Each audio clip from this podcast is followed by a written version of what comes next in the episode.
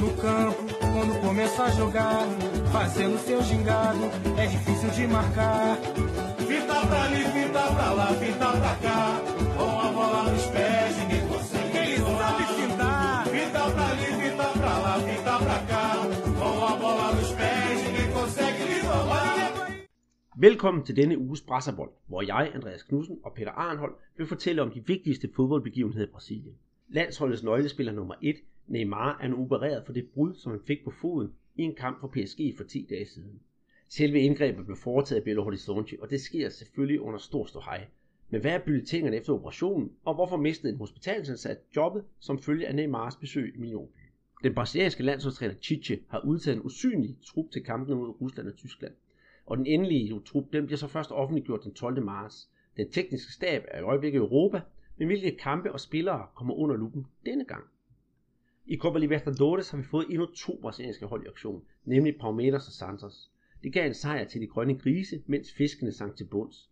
Nu har seks brasilianske hold haft deres debut i Sydamerikas fornemmeste klubturnering. Og hvad er så egentlig status for holdene? De regionale mesterskaber, ja, der stødte Santos og Corinthians sammen på et fuldsat Pacaembu, og det blev en dramatisk kamp med masser af godt spil, men også kontroversielle kendelser, ja, og en kampbrudbrydelse i en times tid, og et tilbud til en Corinthians-spiller om at læse lidt op på modstanderens historie. I Rio var der også gang i den, dog for et mere beskeden publikum end det i São Paulo. Flamengo tog imod Botafogo på gæsternes hjemmebane, og for andet derby i træk stjal unge Vinicius Junior overskrifterne. Der var vel som også derby i Minas Gerais, hvor Atletico Mineiro og Cruzeiro duellerede om at have føretrøjen i byen. Her var kampen også tæt, og det blev altså en ung gut fra det nordøstlige Brasilien, som blev matchvinder. Til sidst i programmet kigger vi på spørgsmål fra Sten Hovmand, der undrer sig over, hvorfor det er så svært for brasilianske angriber at slå igennem på højeste niveau. Det er altså vores køreplan for i dag, og med det siger jeg, Andreas Knudsen og Peter i uh, Belo Horizonte, velkommen til denne uges Brasserbold. Og uh, Peter, det er jo nogle herlige emner, vi skal snakke om. Uh, ikke så lang en, en menuseddel, som vi plejer at have, men ikke desto mindre, så skal vi nok komme rigtig til bund til sagerne. Men allerførst, så skal jeg selvfølgelig høre, øh, du sidder jo nede i øh, orkanens øje i Belo Horizonte, og vi skal jo snakke Neymar og operationer, men det jeg vil høre om, det er, har du fået set noget godt fodbold? Ja, det har jeg i hvert fald. Øh, her søndag, der var der jo dobbeltprogram øh, på Independencia. Øh, jeg så så først øh, det er klart, så kunne det så jeg på en, en, øh, en bar hernede. Øh, det startede klokken 11, og så klokken øh, 5, så, så tog jeg turen ud til, til stadion, ikke? og så så jeg en anden kamp i, i den samme uh, turnering. Øh, så, så det var en, en rigtig fin, øh, fin øh, fodboldsøndag. Og, og der var også det der med, at, kampen kl. 11, den blev så vist på de der betalingskanaler, ikke? og der har jeg så ikke lige den, der, der viste det. Så, så det gjorde jo også, at der var rigtig mange mennesker på, restauranten, og det, det, var jo det var rigtig hyggeligt. Øh, jeg var faktisk den eneste, der drak guaraná, altså alle andre, de, de ja, man får de der kæmpe øl hernede, det kender du ikke også, og, og så bliver de sådan puttet ned i sådan en, ja, sådan en beholder, ikke, hvor den kan, kan ja, ja, ja. fortsætte med at at være, være kold, ikke? men øh, øh, det får man altså ikke, når man bestiller øh, brasilianske sodavand, så, så får man bare et glas med nogle isterninger i, og så, så må det være det. Men, men, men rigtig hyggeligt og, og øh, god stemning, og, og resultatet, det kommer jo ind på, på senere hen. Og så, øh, jamen, så har jeg jo også haft gang i, øh, i Helsingør FC, som, som har lavet deres egen podcast, og de var sådan meget nysgerrige på at høre, hvad, hvad vi kunne sige om, om de der tre brasilianer, som de har fået i, i, i stallen. Øh, Mateus og øh, Toncini, og så, så Douglas. Så, så det, jeg havde en god, god, øh, god snak med, med deres, øh, deres studievært øh, Christian. Den kan man så høre ind på, hvad det hedder, Strandvejens øh, kriger. Øh, den, den hedder, men vi kan jo linke lidt op til det. Så ja. det er jo, hvad, hvad jeg har, har, har fået tiden til at, at gå med. Og, og hvad med dig, Andreas? Du har jo også, øh, ja, du, du skulle først komme over den der influenza, eller den der kedelige forkølelse. Ja, det var en, en, en særdeles trist forkølelse, den der. Jeg, øh, jeg, jeg tror faktisk, jeg tilragede den dagen efter, jeg har været i Holborg og snakket med, med Holing. Men øh, jeg har egentlig ikke lavet ret meget. Jeg har set noget, noget fodbold i tv. Jeg har set øh, Flamengo Botafogo, og jeg har set øh, Fluminense Boavista øh, som to af, to af kampene, og så har jeg fået set en masse highlights og fået læst en del dog. Øh, jeg ville gerne have været i gang med mit, øh, mit Vrajev da Silva oversættelseskoncept, øh, kon, øh, koncept, kan man sige, for det tager jo sin tid at, at doppe de der brasilianere, der skal snakke dansk. Men det har jeg altså ikke haft tid til, fordi jeg simpelthen lå i sengen hele weekenden. Til gengæld så kan jeg tease lidt for, at øh, jeg har fået mail fra Silkeborg IF, der har en spiller, der hedder Alex, og øh, der skulle jeg være meget, meget velkommen til at komme ned og snakke med ham i, i Silkeborg. Så det arbejder jeg også på, at jeg skal ned, så det glæder jeg mig til. Det kan jo være, at øh, Silkeborg IF, de også har noget rigtig god brasserbold, de kan fortælle om, når Alex han er i truppen. Ja, for søren der. Men også i forhold til, til det, at du var på sammen med Rolina, altså der har du fået rigtig gode øh, tilbagemeldinger fra, ja, fra folk inde på vores Facebook-side blandt andet. Og øh, det er jo sådan nogle ting, vi er rigtig, rigtig glade for. Ikke? Men sandelig er også glade for, at klubberne de er, er med på ideen ikke? Og, og åbner øh, dørene, sådan at, at, øh, at du kan komme ind og, og snakke med deres, deres øh, brasser. Ja, helt bestemt. Og det, det, det jeg også synes, der var sjovt, især med, med, med Holim, det var netop, at det, selvom vi aldrig havde mødt hinanden før, vi kendte jo ikke hinanden, så blev det hurtigt ret, en ret personlig snak. som, som jeg også sagde her i, i vores sidste podcast, at, at når mikrofonen før, først var slukket, så blev der bare snakket om alt muligt andet.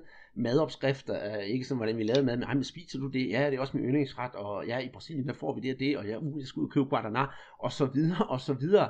Så derfor blev det hurtigt meget øh, personligt og nærværende. Og det er det, jeg også tror, at netop som, som det er noget, Brasil da Silva i hvert fald også kommer ind på, når I kommer til at høre det en gang, at det der med, at man har nogen, man kan gå til, det er bare så dejligt, og nogen, gider snakke en sprog, og ved så lidt, hvordan er, man tænker. Og det kan være, at Alex i, i Silkeborg har det på samme måde. Jeg kender ikke ret mange brasilianere i, i Silkeborg, så det kan også godt være, at han sidder der lidt alene og trænger til at snakke portugisisk. Så den, øh, den pest, den tager jeg meget gerne op. Så får jeg også øvet mig på mit sprog. Ja, det viser også bare, at det sprog det er med til at nedbryde barriere. Så, så det, det er et vigtigt, rigtig godt redskab at, at, at have, at kunne snakke ja, portugisisk, øh, spansk eller, eller hvad man nu måtte have brug for. Men med selve programmet i, i dag, Andreas, der har vi jo, det første vi vil lægge ud med, det er jo, ja, jeg ved ikke, om man kan kalde det en happening. Jo, det er, altså, du ved, at jeg kommer til at sidde og harme lidt over det lige om lidt, når vi skal, vi skal snakke om det, men det er jo uh, lige præcis det der med, at Neymar, han er blevet opereret hjemme i, i din by, uh, Belo Horizonte, Peter. Og når jeg ser det her hjemmefra, så synes jeg, at øh, de brasilianske medier simpelthen har, har overeksponeret det. Øh, for vi kan jo ikke komme ud for, om, når jeg snakker med Christian Alblad for eksempel, så er der ret så mange problemer af den ene og den anden slags i Brasilien. Og øh, lige pt, der er der jo meget, meget gær i den, på den politiske scene. Og øh, hvis man kan sige det på sådan nationalt niveau, så er det jo nogle nyheder, der måske er meget større, end at Neymar han skal have opereret foden. Men øh, det her Neymar operation, det har jo simpelthen sat landet på, på pause. Hvordan har det foregået i Belo Horizonte? Er folk gået fuldstændig selvsving? Ja, men der er jo, det, det er jo delt lejren, øh, fordi der er jo nogen, der, der netop går, går, går til den øh, med, med, med fuld lyst til at, at høre, hvad det er, der sker, ikke? og så er der jo andre, der laver den der afstandstagen, ikke? hvorfor er det så vigtigt med en, en, øh, en millionærs øh, fod? Øh, altså, der er vigtige øh, ting at, at tage fat på, men, men øh, Altså jeg var selvfølgelig med på, på beatet. Jeg stod ikke ude foran, øh, foran hospitalet, men det var der andre, der, der gjorde. Øh, han ankom øh, fredag aften øh, med øh, lægen Lars Mare og så hans mor, og så var der også et par stykker mere i, i bilen. Ikke? Og det var jo rent øh, paparazzi, øh, med, med, øh, ja, der blev blitzet ind gennem, øh, gennem forruden. Øh, men, men de kom der hele vejen ind, uden at, uden at banke bilen ind mod et eller andet, fordi der ikke var, var udsyn. Ikke? Men øh, ja, fredag aften kom han, ikke? og så, så lørdag, så var der jo sådan forskellige ting og sager ude foran hospitalet. Der var nogen, der var mødt op med sådan en, øh, sådan en kasse med nogle, nogle bajer, og så spillede de sådan, øh, sådan samba-musik. Ikke? Der var jo andre, der, nogle unge knægte, der spillede fodbold øh, ude foran øh, hospitalet, ikke? og der var nogen, der kom med, med en bamse til, øh, til deres øh, store fodboldhelt. Øh, så, så der var jo øh, det gang i den. Og så, ja, søndag, da jeg så lørdag morgen der, der, der var det så PSG, der, der kom med, med fortælling om, at operationen var, var gået godt, og han skulle, skulle lige være en, en dag, hvor han skulle øh, slappe af. Og så søndag, så, ja, så var jo alle øh, stod ude foran og ventede på, at han skulle, skulle tage vejen øh, til, til lufthavn med, med bil, ikke? men øh, de blev jo slemt skuffet. Ja, for var det ikke noget med, at øh, han, øh, han tog bagudgangen? Han tog simpelthen øh, ovenudgang. Lige præcis, han, helikopter. Øh, ja, det var en helikopter, øh, som øh, fløj ham fra, fra hospitalet, og så til lufthavnen, og så skulle han så videre dertil øh, til hans mansion i, i Rio de Janeiro, ikke? og der, der starter så øh, genoptræning. Men altså indtil videre, så, så har der været seks uger, ikke? hvor at, at, øh, at, at man efter seks uger vil lave sådan en evaluering, ikke? Altså, og så, så sætter man sådan genoptræningsprogrammet sådan for, for alvor i, i struktur. Men vi skal lige se, hvordan brudet det, det har det efter, efter seks uger. Ja, og Men, øh, jeg vil lige sige, vi skal jo også, han skal jo starte med at få, få fred og ro. Han er jo som sagt, du siger, taget hjem til, til, til Rio. Han bor faktisk i uh, Mangarachiba, hvis der var nogen, der skulle komme der forbi. Så uh, har han jo fået i foden, der har han fået sat et søm ind, hvor, hvor det der brud skulle være, for jeg ja, åbenbart forstærke eller andet. Så indtil videre, så kræver det nok sådan lidt, øh, lidt fred og ro. Og nu fører jeg lige lidt længere ud, Peter. Nu tabte Paris Saint-Germain jo i går i, i Champions League.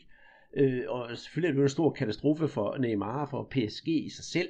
Men må ikke, hvis vi ser det fra, fra sådan lidt den, den brasilianske vinkel, det er måske positivt for Neymar, for det kan måske give ham bedre tid til at være rekonvalescent, end at han lige pludselig hurtigt skal øh, op på duberne igen, og måske skulle spille, ja, hvad ved jeg, øh, en Champions League øh, semifinale finale, hvad, hvad det nu var, hvis de var gået videre.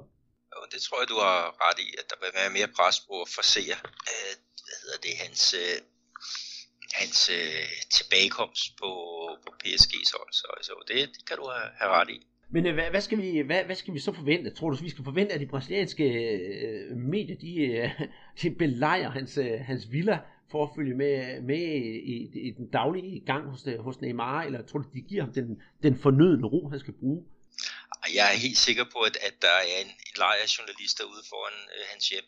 Hans øh, kæreste, Bruna Marquezine, øh, som er en, en af topskuespillerne hernede, altså, hun er jo også forbi, ikke? og de, ja, der blev knipset fotoer af, af, af dem, ikke? og de lægger også selv noget ud på, på de sociale medier, så, så jeg tror ikke, at, at, at uh, der, der bliver ro på fra journalisternes eller paparazziernes øh, øh, hold. Må ikke der er nogen, der har lejet nogle, nogle lejligheder eller noget sådan lidt højt op i naboejendommen. Det kunne jeg da i hvert fald uh, forestille mig.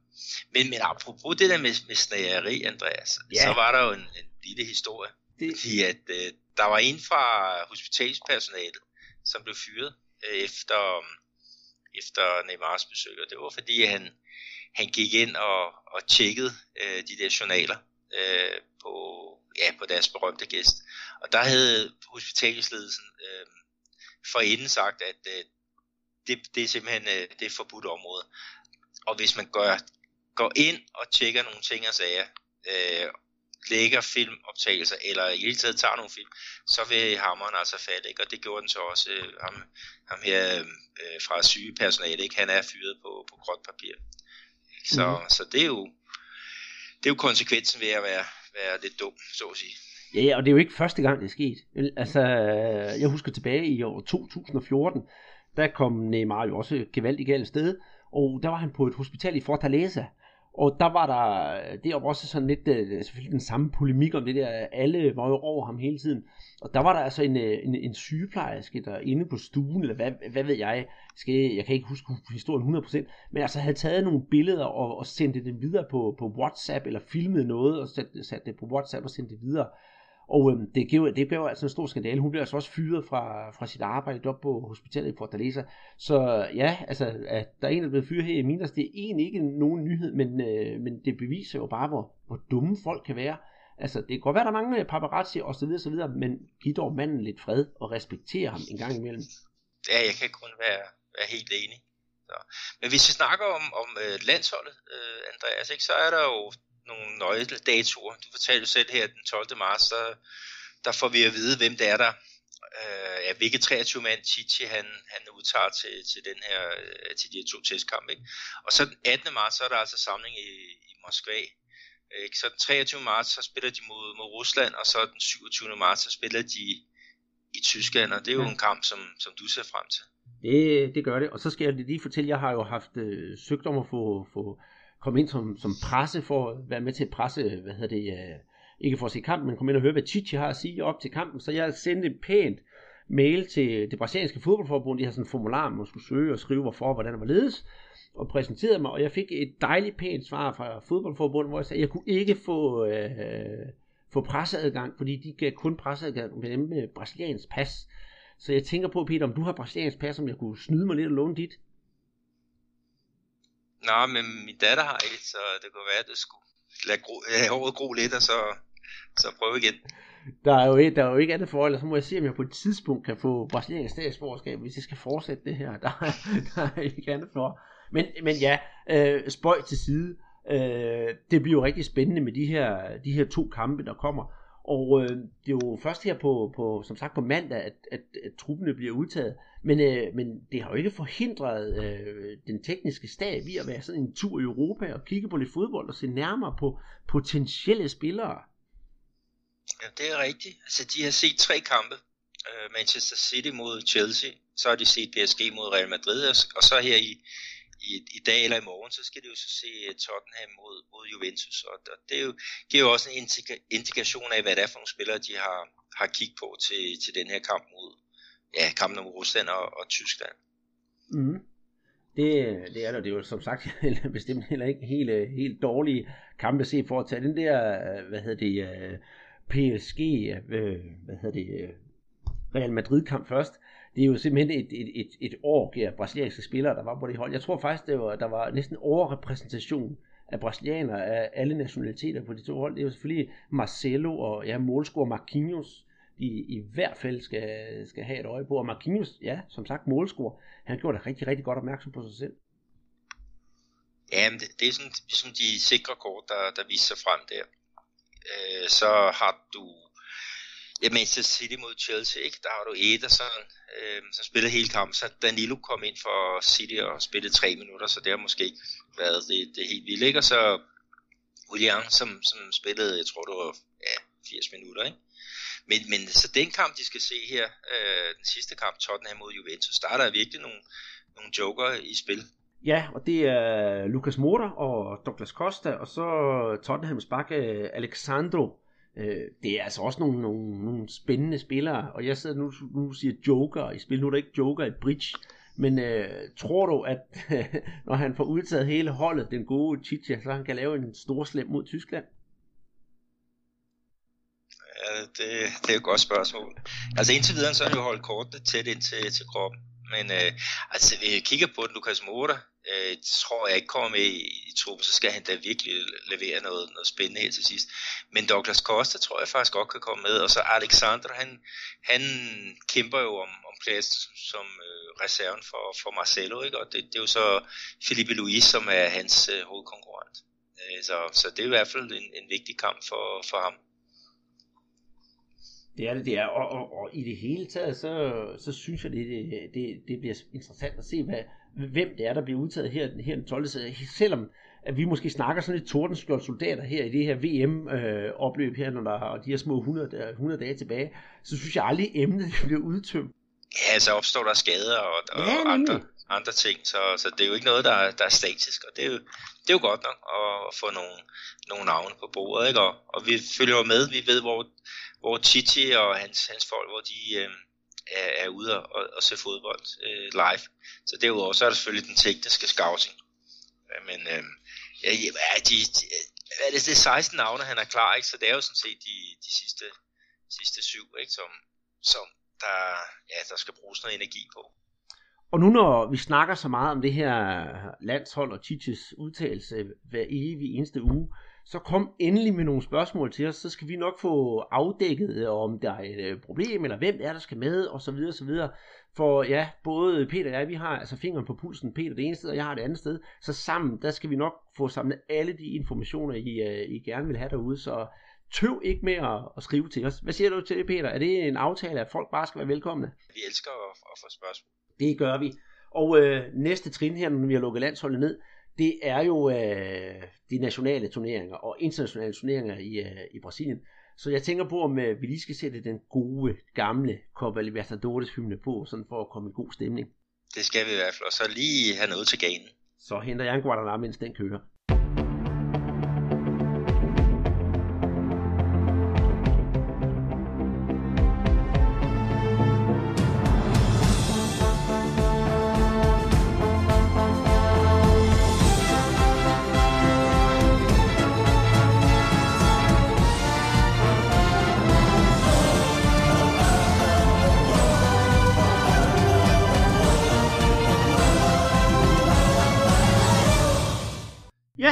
Sagt, det var øh, hymnen til det, der som sagt i Brasilien hedder Copa Libertadores, eller faktisk hedder Copa Bridgestone Libertadores, fordi det er Bridgestone dækfirma, der er sponsor for, for turneringen.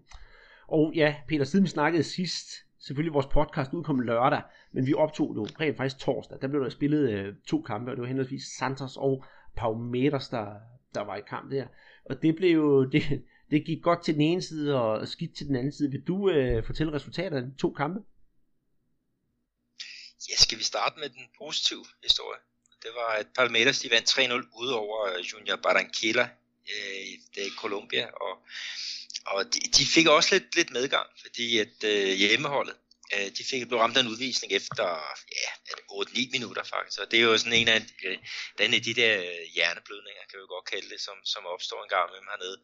Øh, og det var simpelthen en af hjemmeholdets spillere, som en kamp om høj bold øh, stak sin, sin støvler op ikke, og ramte øh, en, øh, en øh, brasiliansk spiller i nærmest i halsregionen. Ikke? Så, så det var direkte rødt kort. Og så, så fik øh, de jo mere plads, Palmeiras og Bruno Enrique.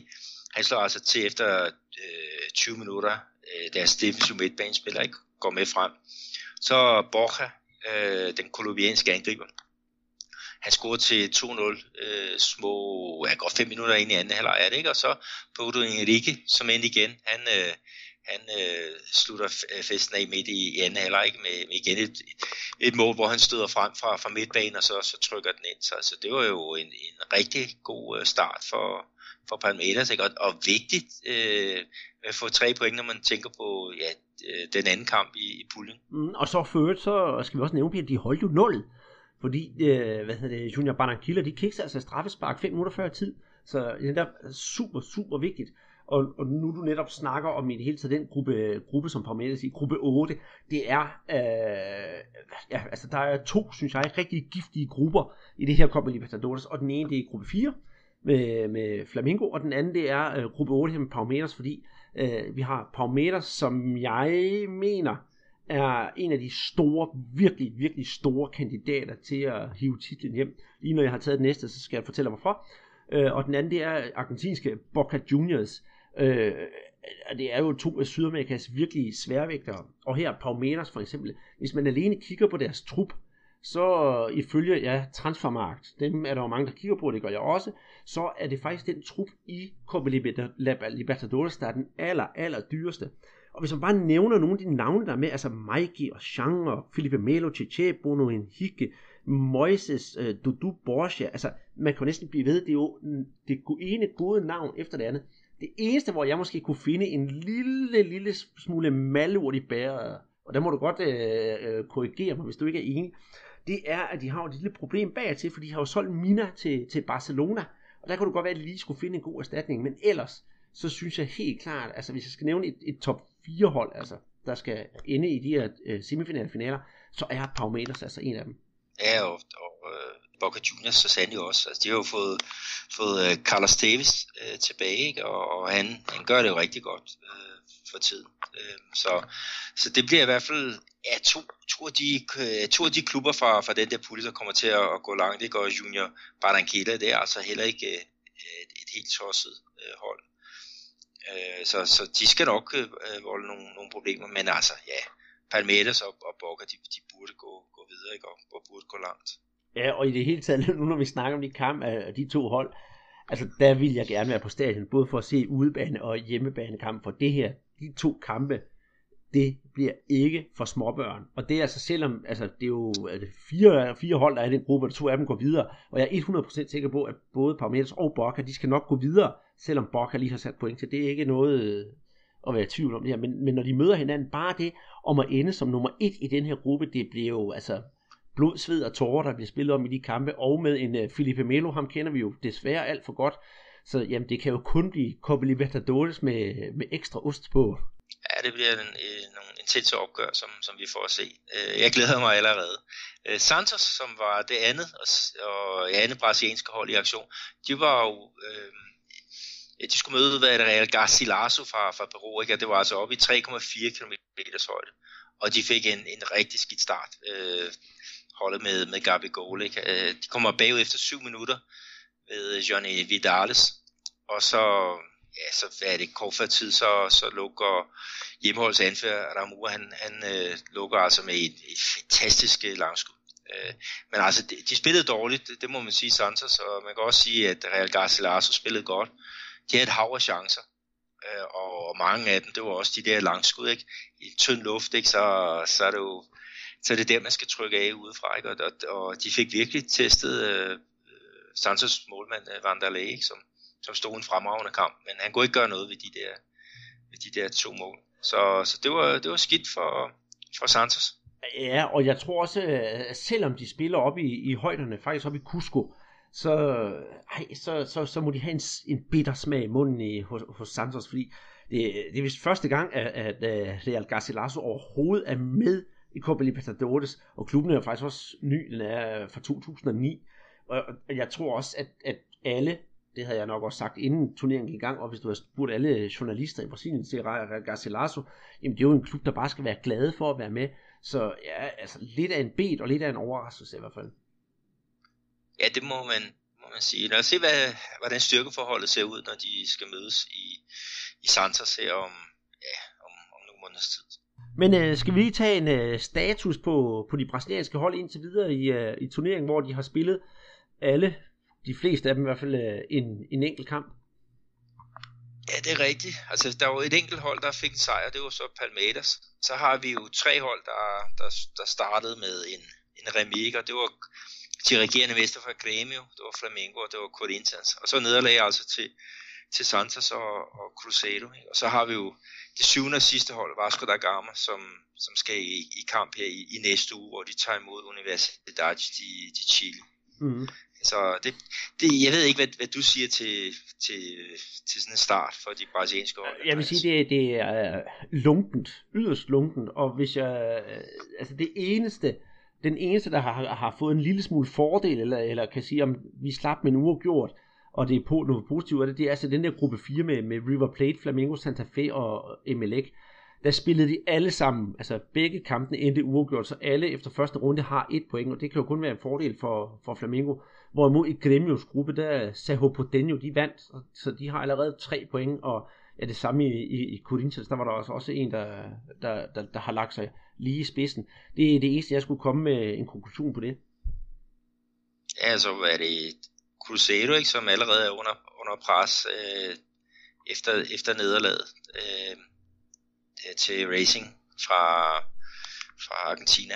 Øh, ja. Det, altså, de har jo meget, meget større ambitioner, de skal i hvert fald videre for, for det her, og nu er de sådan under, ja, det, det er i hvert fald ikke det, det bedste udgangspunkt, altså det, det er jo det der med, det er vigtigt ikke at tabe den, den første kamp, ikke, og, og Santos, ja, de tæver op i, i højderne, altså jeg tror Cruzeiro, de havde, de havde forhåbninger om meget, meget mere øh, i Argentina, men øh, uden målmanden Fabio, så gik det jo helt galt. Altså fire mål slap de ind, ikke? og tre mål på, på standarder.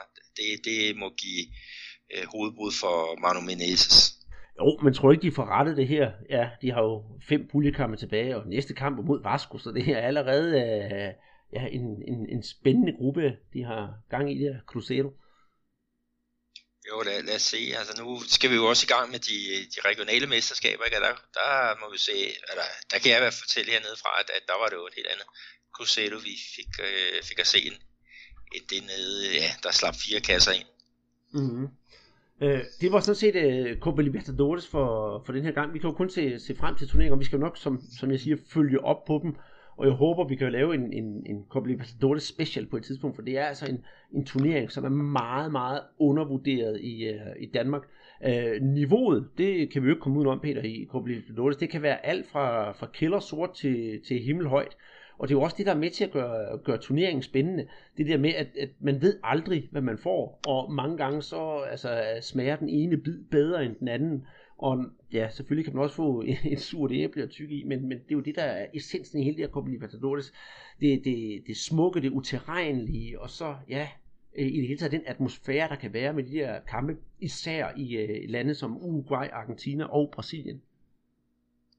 Ja, det, det er fremragende underholdning øh, mange gange, ikke? Og, og den bedste kamp, øh, som vi fik at se her, det var jo øh, Racing mod Cruzeiro 6 uh, øh, ja, seks gode mål, ikke? Og, og et, et, øh, for mig i hvert fald et kæmpe gennembrud til den, den 20-årige argentinske angriber Martinez. Og det kan jo være, at vi får ham at se ved, ved VM. Altså, øh, Sampoli, den argentinske landstræner, han er i hvert fald, øh, han er i hvert fald, øh, jeg kigger på ham, om han ikke kommet med, kom med i truppen her til øh, de næste testkamp. Øh, så jo, jeg ser frem til en masse god fodbold øh, fra, fra Sydamerika. Mm. Nu når vi er i gang med at snakke om en, øh, en masse god fodbold fra Sydamerika, det synes jeg vi gør hele tiden Peter, skal vi så lige gå et par trin ned og så kigge lidt på de regionale mesterskaber, som jo faktisk stadigvæk kører for, for fulde omdrejninger, trods Copa Libertadores. Jo, lad os, lad os gøre det. Og uh, lad os lægge ud i, i São Paulo, fordi der var jo ja, sådan en klassiko i det, det her område. Det var der faktisk i nogle af de andre delstater også. Ikke? Men Santos, øh, de øh, spillede mod Corinthians, og de spillede jo ikke der, ja, på deres rigtige hjemmebane Villa Belmiro, men de havde rykket den fra kystbyen ikke? og så ind til, til centrum, ikke? hvor det var Pacaembu, det ja, legendariske fodboldstadion. Ikke? Og, og der, sådan en kamp der, den lukkede altså 38.000 øh, tilskuere til, ikke? og det var, ja, det var så tæt på, på udsolgt, som man kan, kan komme. Man kan sige, at, at Santos, de var jo altså uden øh, Gabi Go, fordi han havde karantæne efter for mange gule kort, ikke? Men, men øh, hvordan gik kampen egentlig, Andreas? Jamen, øh, jamen det, det var sgu lidt øh, underlig affære. Det var øh, øh, kamp på højt niveau, det synes jeg, det var øh, særdeles underholdende. Og øh, det starter faktisk med, at Corinthians de kommer, kommer for, foran på et drømmehug for omkring 30 meter af Henne Junior. Øh, det er ikke sådan et, øh, det er ikke sådan et, øh, et, et dommedags langskud eller Junior Pernambucano. Nej, nej, det er sådan lidt en, en, en halvhård ballonbold, der bare har det helt rigtige skru. Jeg sad bare sådan med kæb ned og hold det op, det her, det er virkelig sådan en, en kasse, man vil snakke om i, i rigtig lang stykke tid. Og det vil man sikkert også, fordi i langsom gengivelse, der viste det sig faktisk, at bolden blev rettet af. Men det gør altså ikke målet dårligere overhovedet. Man skal faktisk næsten gå ind og se det på YouTube, for at se, hvordan den bare smækkes ind i mål. Men øh, kampen den bølger sig frem og tilbage, og øh, der er chancer til begge hold. Og så midt i anden halvleg, der er der altså en eller anden, der, der synes, det være sjovt at, at slukke lyset. Der var altså strømafbrydelse, og det er næsten en time, at der er strømafbrydelse. Og jeg tror altså, det har, ja, altså det, det, det gør jo, at det mister momentum i kampen, og så ender det jo rent faktisk med, at Santos de får udlignet, så kampen ender 1-1. Øh, Peter, det er jo ikke første gang, der har været strømafbrydelse på, på Pacaembu. Er det ikke noget med det? Og så er vedkommende, der står for det, han har vist fået en rigtig røffel, eller han er blevet fyret? Han blev simpelthen fyret. Sådan. Det er tredje gang på, på, tredje, på tre måneder, at, at det sker, ikke? Og, og, og man, man så nogle, nogle billeder fra, fra de omkringliggende bygninger, hvor der ikke var problemer med at, at hente lys. Så, så der er et eller andet, der, der er gået galt, ikke? Og, og ja, tredje, ja, tredje gang, det blev i hvert fald ikke lykkens gang for, for hans vedkommende.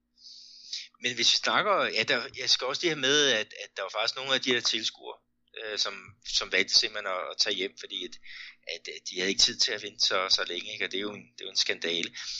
Øh, men altså, øh, det udlignende mål, hvis lige tager med, at det blev sat ind af Diogo Vitor, som er 21 år øh, bare, ikke? og igen sådan en af de der drengene fra, fra øh, Villa Belmiro, altså talentfabrikken nede i Santos. Mm. Og han er faktisk en, som har, har givet noget hovedbrud. Øhm, og, og øh, der var på et tidspunkt, øh, for jeg tror det sidste år, der blev han simpelthen bare væk fra, fra træningerne, og der var ikke nogen, der anede, hvad, hvad pokker der, der skete med ham.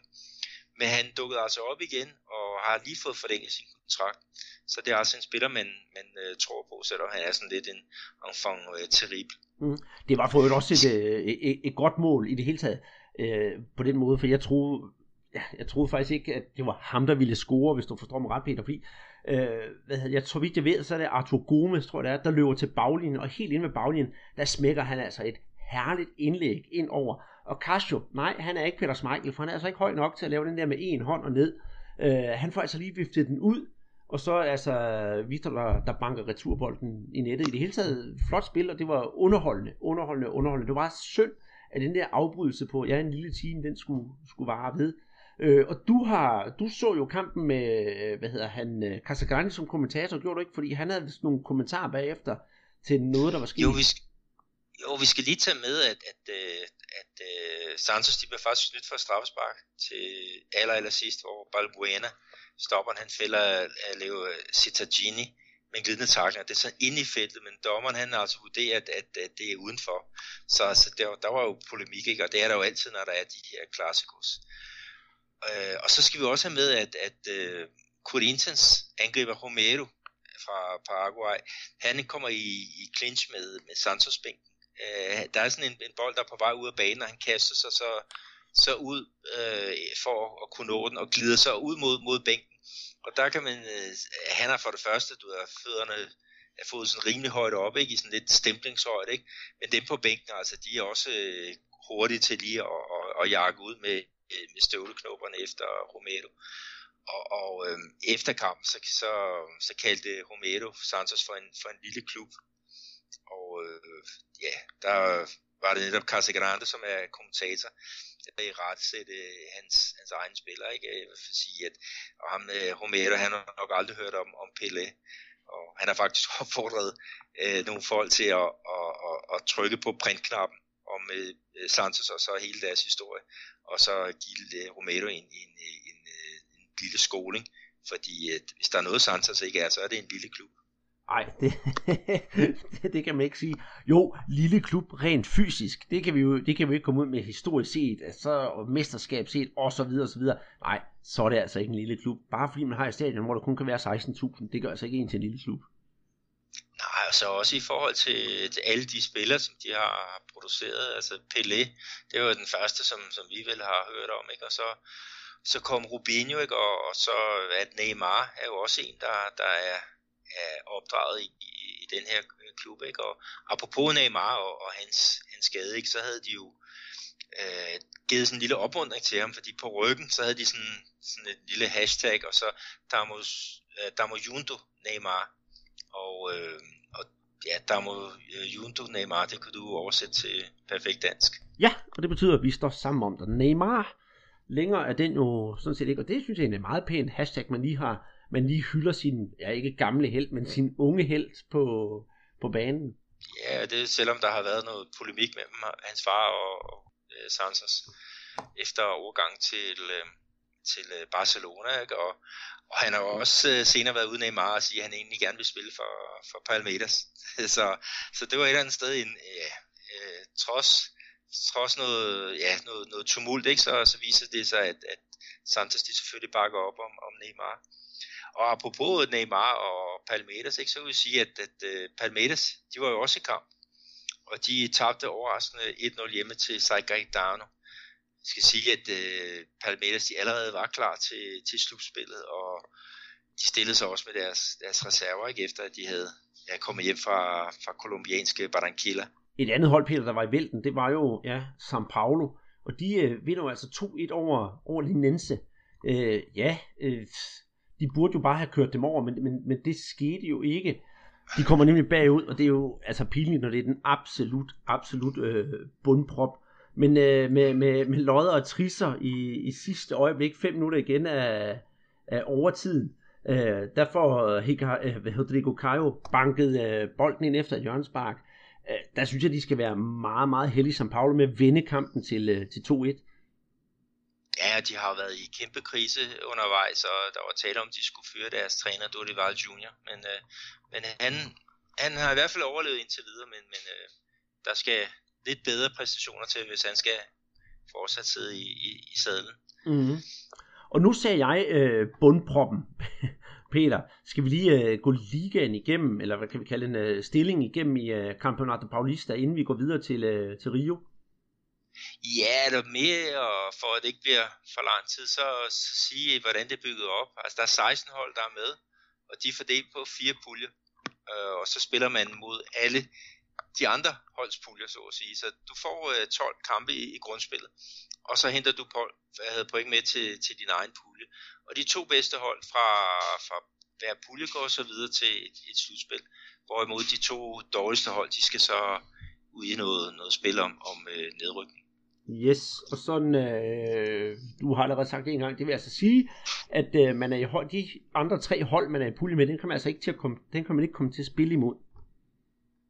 Nej, det, det er rigtigt sagt. Mm. Et, øh, et lidt underligt system, men jeg synes faktisk, det er ret øh, underholdende og, og morsomt. Men det er jo også på den måde, man sikrer sig, at alle topholdene får lov til at spille mod hinanden jo.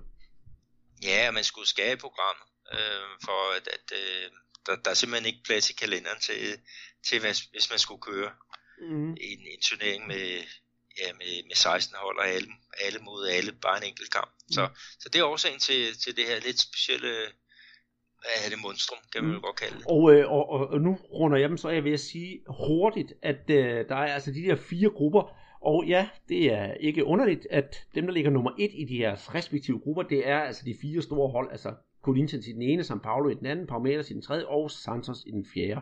Skal vi vende øh, næsten mod øh, Rio, Peter? For der er Vinicius Junior øh, og Flamengo endnu en gang været i, i mediernes søgelys.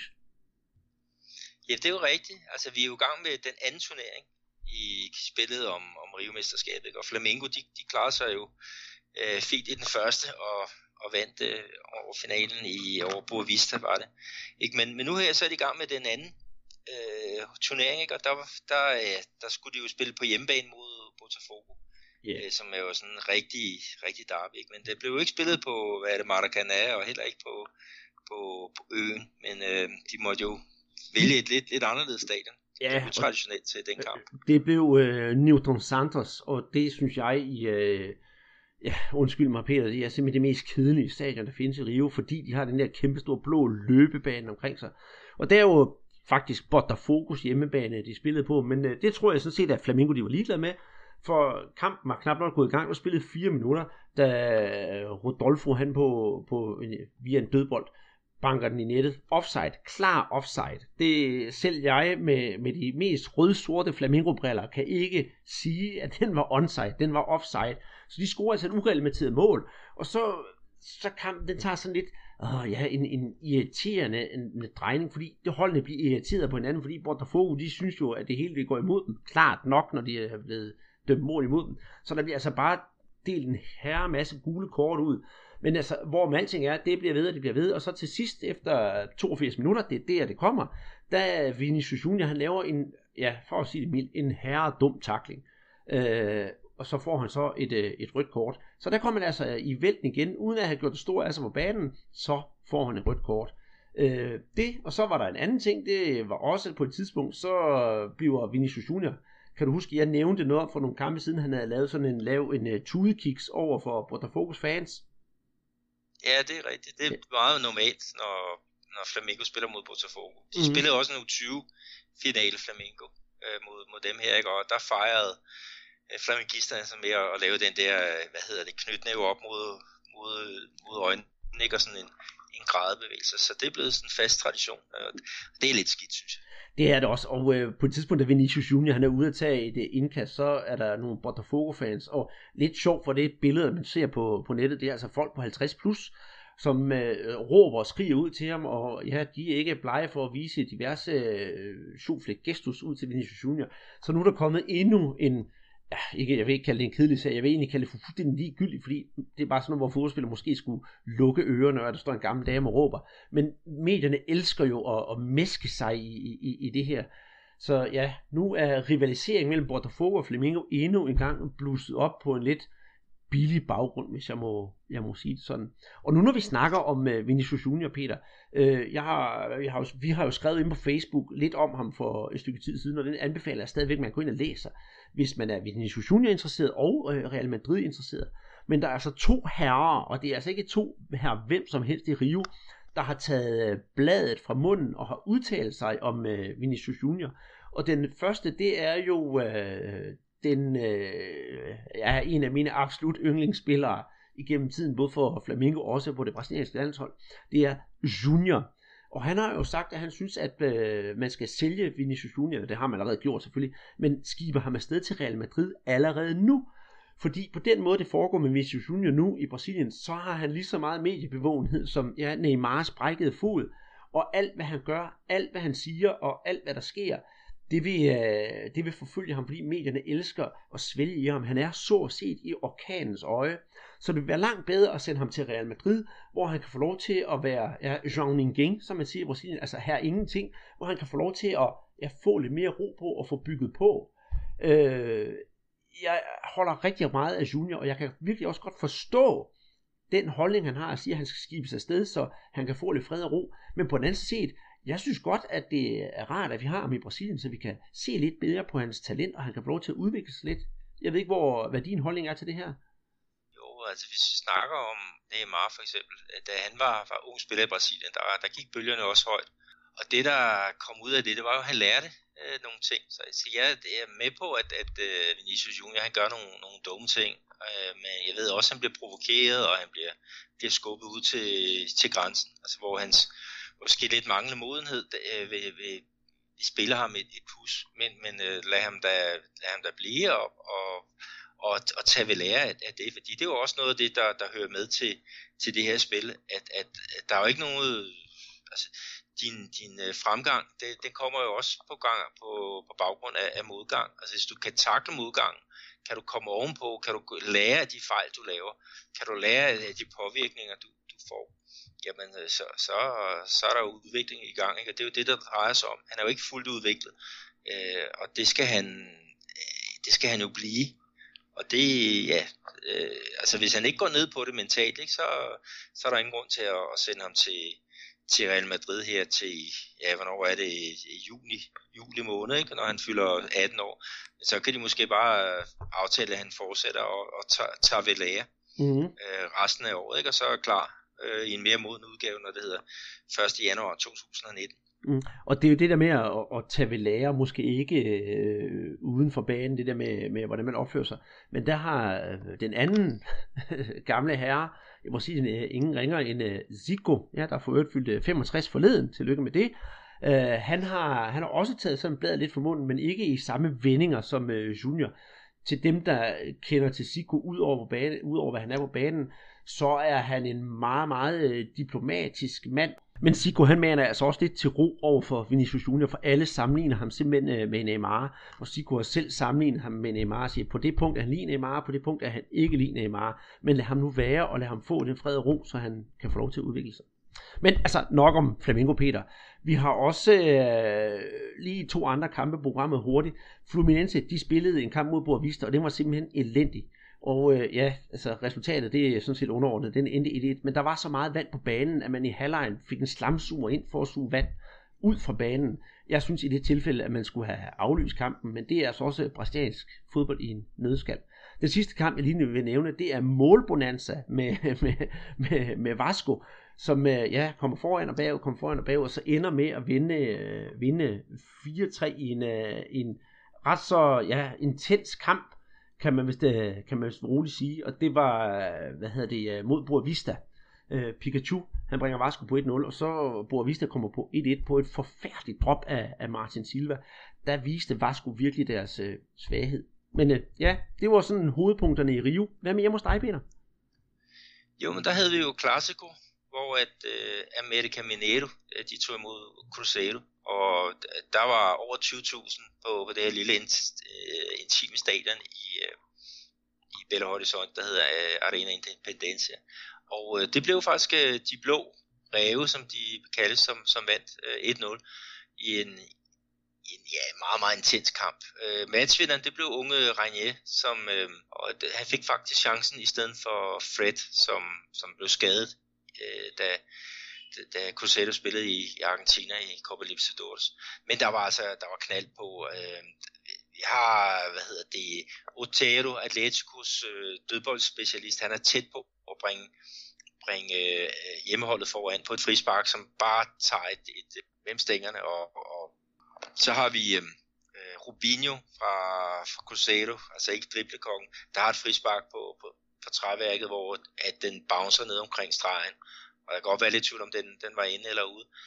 Og så i, i overtiden, så Leonardo Silva øh, fra Atletico, en fra øh, sådan centerforsvar, han går altså op og, støder, hovedstøder bolden på, på, på træværket, ikke? Så, så der, var, der var gang i den, og øh, Cruzeiro, de fik en mand vist ud. Øh, et Dilson bakken med det der fantastiske øh, sparke øh, ikke? Han, han øh, så, så dobbelt gul, så, så der var en intens øh, på det, men kampen viste altså, at Cruzeiro, det er det stærkeste hold. Altså, det, det synes jeg, man kunne se øh, på, på banen, og, og det viste resultatet også.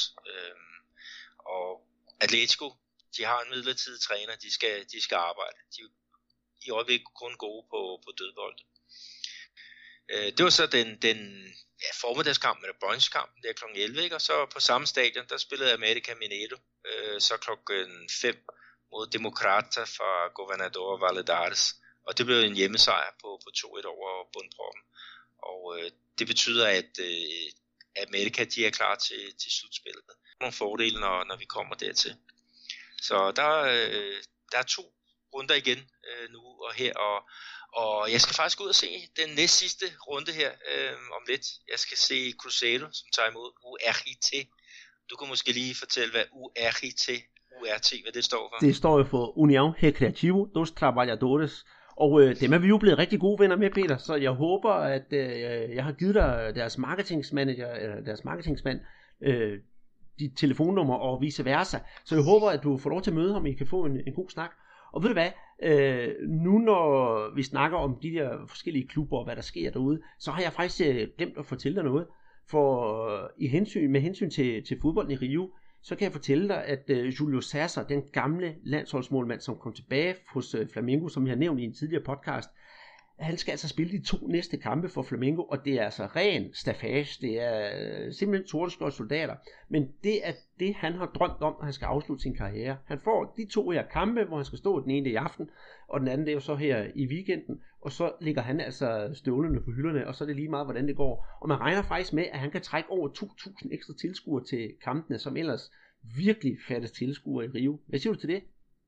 Og det lyder positivt. Det kunne være, at han skulle have været mod uh, Botafogo, altså et derby mellem Flamengo og Botafogo, som kun trækker ja, lidt over 7.000 tilskuere. Det, det er lidt af en falit erklæring. Ja. Uh, så, men, men uh, uh, i forhold til, til det, ikke, altså, så må jeg også håbe, at hans kone bliver, bliver glad, fordi at, uh, hun var specielt ikke i det bedste humør, da, da han fortalte, at han havde skrevet en, en tre måneders kontrakt med, med Flamengo. Nej, det, det, det, havde han godt nok, det havde hun godt nok ikke, så hun blev hjemme i, øh, med, hjemme i, i Cascais, hvor, hvor de bor syd for, for, for Lissabon. Nå, skal vi øh, lukke statsturneringer ned, og så slutte vores podcast af med det spørgsmål, vi har fået fra Sten Hohmann? Jamen lad os gøre det. Øh, Sten han har kommet et rigtig godt spørgsmål, og det lyder sådan, hvorfor er det svært for brasilianske angriber at slå igennem på det højeste niveau? Når vi tænker på ja, ser tilbage i tiden, så har Brasilien jo næsten altid haft nogle, nogle fantastiske angriber, nogle, nogle nier, ikke? Og, og vi kan jo nærmest snakke om en anden, ja, en kongerække her i, i nyere tid. Nu du, nu du siger konge, jeg vil starte, hvis jeg skulle starte med nogen, så skulle jeg sige en kejser, og så sige, vi har for eksempel Adriano, vi har haft uh, Rubinho. Ja, og så altså, tænker på Romario, vi tænker på Ronaldo, som er skal lige, måske sådan hardcore uh, hardhitter, ikke op foran Careca, øh, er jo også øh, en af dem. Men, men sådan, det var jo planen et eller andet sted, at Adriano han skulle være den, den næste nye nier, ikke? men han var ikke så, så langtidsholdbar. Ikke? Men, men øh, nu og her, ikke, så har de jo fået en i, i øh, Gabriel Jesus, som, som mange øh, mener kan blive lige så dygtig øh, som, som Ronaldo, lige så stor øh, som, som øh, den her spiller, der blev ja, verdensmester med Brasilien tilbage i, i 2002 og ja, øh, har spillet nærmest i alle de store klubber. Ikke? Men, men sådan, øh, vi kigger på det der med, med spørgsmål, altså hvorfor er det så svært at, at, at slå igennem for, for, for brasilianerne? Øhm, altså det, jeg har det sådan lidt på, på den måde, at, at øh, når, når vi kigger over, hvad, de, hvad navne de har haft, så, så synes jeg i og for sig ikke rigtigt, der, der er det, det helt store problem. Altså nogle gange så vil man selvfølgelig gerne have haft, at ah, okay, nu har vi Gabriel Jesus, ikke? og hvem er cover for ham? Øh, det er Firmino. Han gør det rigtig godt, men han er måske ikke sådan top, top, top, øh, øh, hvad angår øh, øh, hvad hedder hans, hans styrke. Men øh, altså, noget af det, det er jo også det der med, at man skal være følsom som, som, øh, som, som angriber, ikke? Altså, øh, Pelé, han blev engang spurgt med, hvornår kommer den, den nye Pelé, ikke? Altså, han sagde så klart, det, han kommer aldrig. Og så spurgte de, hvorfor kommer han så ikke? Ja, fordi mine forældre, de har lukket butikken. Øh, eller fabrikken. Og, og det er jo også det der med, at, at, at du skal for det første være, være født med, med noget, noget helt ekstraordinært, altså en gave, ligesom vi ser Neymar, og ligesom vi ser nogle, nogle af de der andre spillere, Messi, altså Ronaldo, uh, Cristiano Ronaldo, så man bare kan se, at, at de har det altså fra ja, sådan en guds, guds gave. Men så derudover, så skal man jo også have et, et sådan helt specielt, uh, helt speciel mentalitet for at kunne, kunne klare de modgange, der, der kommer. Fordi er du udskrevet som, som den, den nye, nærmest Jesus på, på en fodboldbane. Ikke? Øh, ikke? Så, så kan vi jo godt se, hvad der, hvad, hvad der kan ske. Ikke? Altså, vi, vi kender jo alle sammen Neymar's modgang, og nu kan vi så se historien med ved Vinicius Junior, øh, som, som, som også, øh, også er der. Ikke? Så, så jeg ved ikke, Andreas, altså det letteste, det er jo et eller andet at sige, at, at der bliver bare ikke født så mange af dem øh, længere, eller når de så bliver født, så, så skal de sgu nok øh, øh dukke op. Men i forhold til om klubberne, de sådan, kører et specielt program for at, at uddanne de der rigtige verdensklasse spillere, så, så, så tvivler jeg lidt på, at man kan lave et eller andet sådan standardiseret program, hvor bare ved, at vi spytter en verdensklasse spiller ud hver, hver andet år. Jeg ved ja, ikke, hvad altså, du siger. Jo, jeg, jeg har også øh, øh, noget at sige til det her, fordi der var også noget spørgsmål om, om de der tiger, der har spillet. Øh, Øh, for det første så har Brasilien, de er jo et land, der har virkelig fremavlet den her klassiske tiger, som, øh, som spiller på banen. Og når de endelig får en, der måske også skal score nogle mål, nu snakker vi om 9'eren, nu snakker jeg om 10'eren, så er det jo ikke en position, man fremelsker i Europa for eksempel. En klassisk tiger har vi for eksempel i Paulo Henrique Ganso, meget langsomt dog, men han får slet ikke lov til at blomstre i, i Spanien, fordi han ikke spiller på den rigtige position netop som, som tier. Vi snakker også om Holim, der gerne vil ind og spille tier, men så bliver han flyttet ud på kanten, og så bliver spillerne flyttet generelt, brasilianerne også flyttet ud på kanten, får en ny position. Noget andet, vi også skal tænke på, Peter, det er, at øh, vi har sådan et helt kontinent, som man ikke havde for 20 år siden, der hedder Asien. Øh, en spiller Hulk, jamen du ser ham jo i Europa, vel? Han er råd til, øh, først til Rusland, og nu spiller han over i Kina. Der er mange af de der spillere, som måske kunne blive topspillere, der måske, fordi pengene taler, ryger sig en, øh, en tur til, øh, til, til, til Asien. Men jeg synes også, en, en, en anden spiller, vi kan nævne, som, som var i engelsk fodbold, det er jo øh, Fred, for eksempel, altså farlige Fred. Han gjorde det faktisk også ret godt som angriber, da han var i Europa. Ja, han, han gjorde det okay, men han var ikke sådan det der verdensklasse øh, spiller. Det udviklede han sig i hvert fald ikke til, selvom han kom på, på landsholdet. Det var sådan, han var en rigtig dygtig angriber på, på landsholdet, men han havde ikke det der star øh, quality over ham, altså hvor man siger, at det her det er noget, noget, noget helt unikt, altså ligesom du havde med Adriano, øh, med hans spark, øh, hans fysik, ikke? som du havde med, med Ronaldo, med hans fart og hans teknik, øh, hans afslutningsevner, øh, eksplosivitet. Øh, men, men, men, men det er jo et eller andet sted, altså nu snakker vi om, om, om tieren, at, at som du siger, de er sådan rykket mere ud på, på en kant, og, øh, det brasilianske landshold, de har jo Felipe Coutinho, som, som spillede i, i Vasco, som øh, opvokset som sådan en ægte tiger, og nu spiller han jo så på landsholdet øh, ude i, ja, i højre side, ikke? og nu skal han så over i venstre side, når Neymar er, er skadet. Men de snakker jo også om at rykke ham lidt ind, øh, mere centralt i banen. Øh, og, og det bliver spændende at se, hvordan det fungerer. Øh, vi skal lige have med, at, at, at landsholdet under Chichi, de spiller faktisk en slags 4-1-4-1, og der skulle han så ind og, og ligge som en, ja, ind, ind under, øh, hvad skal vi kalde det, angriberen sammen med, med Paulinho, ikke? Og, og Paulinho og Renato Augusto, de har jo netop været de der to midtbaneløbere, kan man kalde det, ikke? foran øh, Casemiro på, på, på midtbanen. Og der bliver det så en lidt anderledes måde, øh, øh, som, som de kommer til at spille. Det bliver mere, mere teknisk, øh, øh, og måske med lidt mindre pondus inden centralt, ikke? Men, men med bedre overblik. Altså jeg glæder mig rigtig meget til at se øh, hvad er det Coutinho på, på den der position. Ikke? Og det, det kommer du forhåbentlig til at se mod, mod Tyskland, hvordan det, det kommer til at fungere. Det kan du tro, og jeg vil meget, meget gerne referere fra kampen, når jeg har set den. Men øh, vi skal også kigge fremad, Peter, fordi man kunne så sige, jamen, at Brasilien er så gået helt i stå med talentudviklingen inden for, for jeg kan, super offensive angriber. Nej, det er de da bestemt ikke. Og hvis øh, vi skal tage lige fra, fra hoften, og vi har jo nævnt ham tidligere i dag, så har vi jo Vinicius Junior. Øh, det, er jo, det, det er jo den oplagte. Og så hvis jeg også vil nævne en anden Flamengo-spiller, hvis jeg siger Lucas Paqueta, som er af samme årgang, altså årgang 2000, han bliver jo øh, for øjeblikket connected til Valencia. Og øh, ja, du har jo selvfølgelig også et par stykker, du gerne lige vil nævne.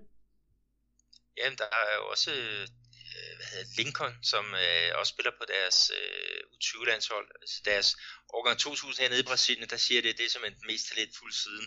Den med Neymar og, og Coutinho fra, øh, fra Vasco, som måske også kan komme ind og, og gøre noget, noget inden mere centralt. Nu ligger han ude i højre side. Det gør Paquetá også fra, fra dit øh, Flamengo. Men hvis vi snakker om 10, så har øh, U20-landshold, og altså også en, en, et lidt sjov playmaker, Alan Sinjo fra, fra Palmeiras, som er sådan en, en, en, en kreativ midtbanespiller, som, som ikke er, er særlig høj og stor, men, men øh, øh, altså hvis man snakker om, hvilken europæisk klub han kunne passe ind i, ikke, så skulle det jo være, være Barcelona med, med det her, hans evne til at, at sikre løsninger og, og holde flow i, i spillet. Han bliver i hvert fald spændende at, at følge fremover, udover selvfølgelig uh, Vinicius Junior, ikke, som, som er jo på, på alle slæber. Helt bestemt. Og ved du hvad, Peter? Der er en, vi har helt glemt i den her sammenhæng. Og hvis jeg nu siger Peter Banke, kan du så gætte, hvem det er, jeg tænker på? Ja, det er ham, der er opkaldt efter en meget berømt bokser. Det er nemlig ingen ringer end uh, Evander, som nogle af jer måske har set på, på fjernsynet, da Peter Banke, han lavede, ja, var det største, eller hvad det var for et program, han lavede for, for TV2? Ja, det, det er rigtigt. Han har været, spillet nogle kampe på Vaskos første hold, øh, som, som øh, sådan mere en, en defensiv midtbanespiller, men nu er han oppe i, ja, med, med, med tieren og, og gør, det, gør det rigtig godt. Selvfølgelig er der nogle, nogle udsving, ikke? men vi snakker altså om nogle, nogle spillere, som er, ja, de er ikke engang rundt 20 år endnu, så, så der er stadigvæk plads til, til noget, noget læring. Og med de her fremtidens stjerner, skal vi så lukke podcasten ned for denne her uge? Ja, lad os, lad os gøre det, Andreas. Ja, for jeg skal altså ikke... Så se frem mod næste. Ja, det, det næste. Næste, næste uge, ja. Altså, jeg håber... Uge, se frem mod landsholdsudtalelse og, og ja, Libertadores så... Og så videre, og jeg ja. håber på at uh, kunne komme i gang med mit uh, Brasil da Silva, så det kommer ud som en special her, inden vi når næste podcast. Og så ved jeg, nu skal du ud og snakke med, med forhåbentlig med UHT i aften. Så det glæder mig altså også til, at vi lige skal høre lidt om i, i næste uge, hvordan det er at, ja, at møde folkene fra den der øh, klub med det super sjove navn. og med det siger jeg, jeg Andreas Knudsen her i Danmark. Peter Arnholdt. I Brasilien gør det samme. Vi ses igen i næste uge.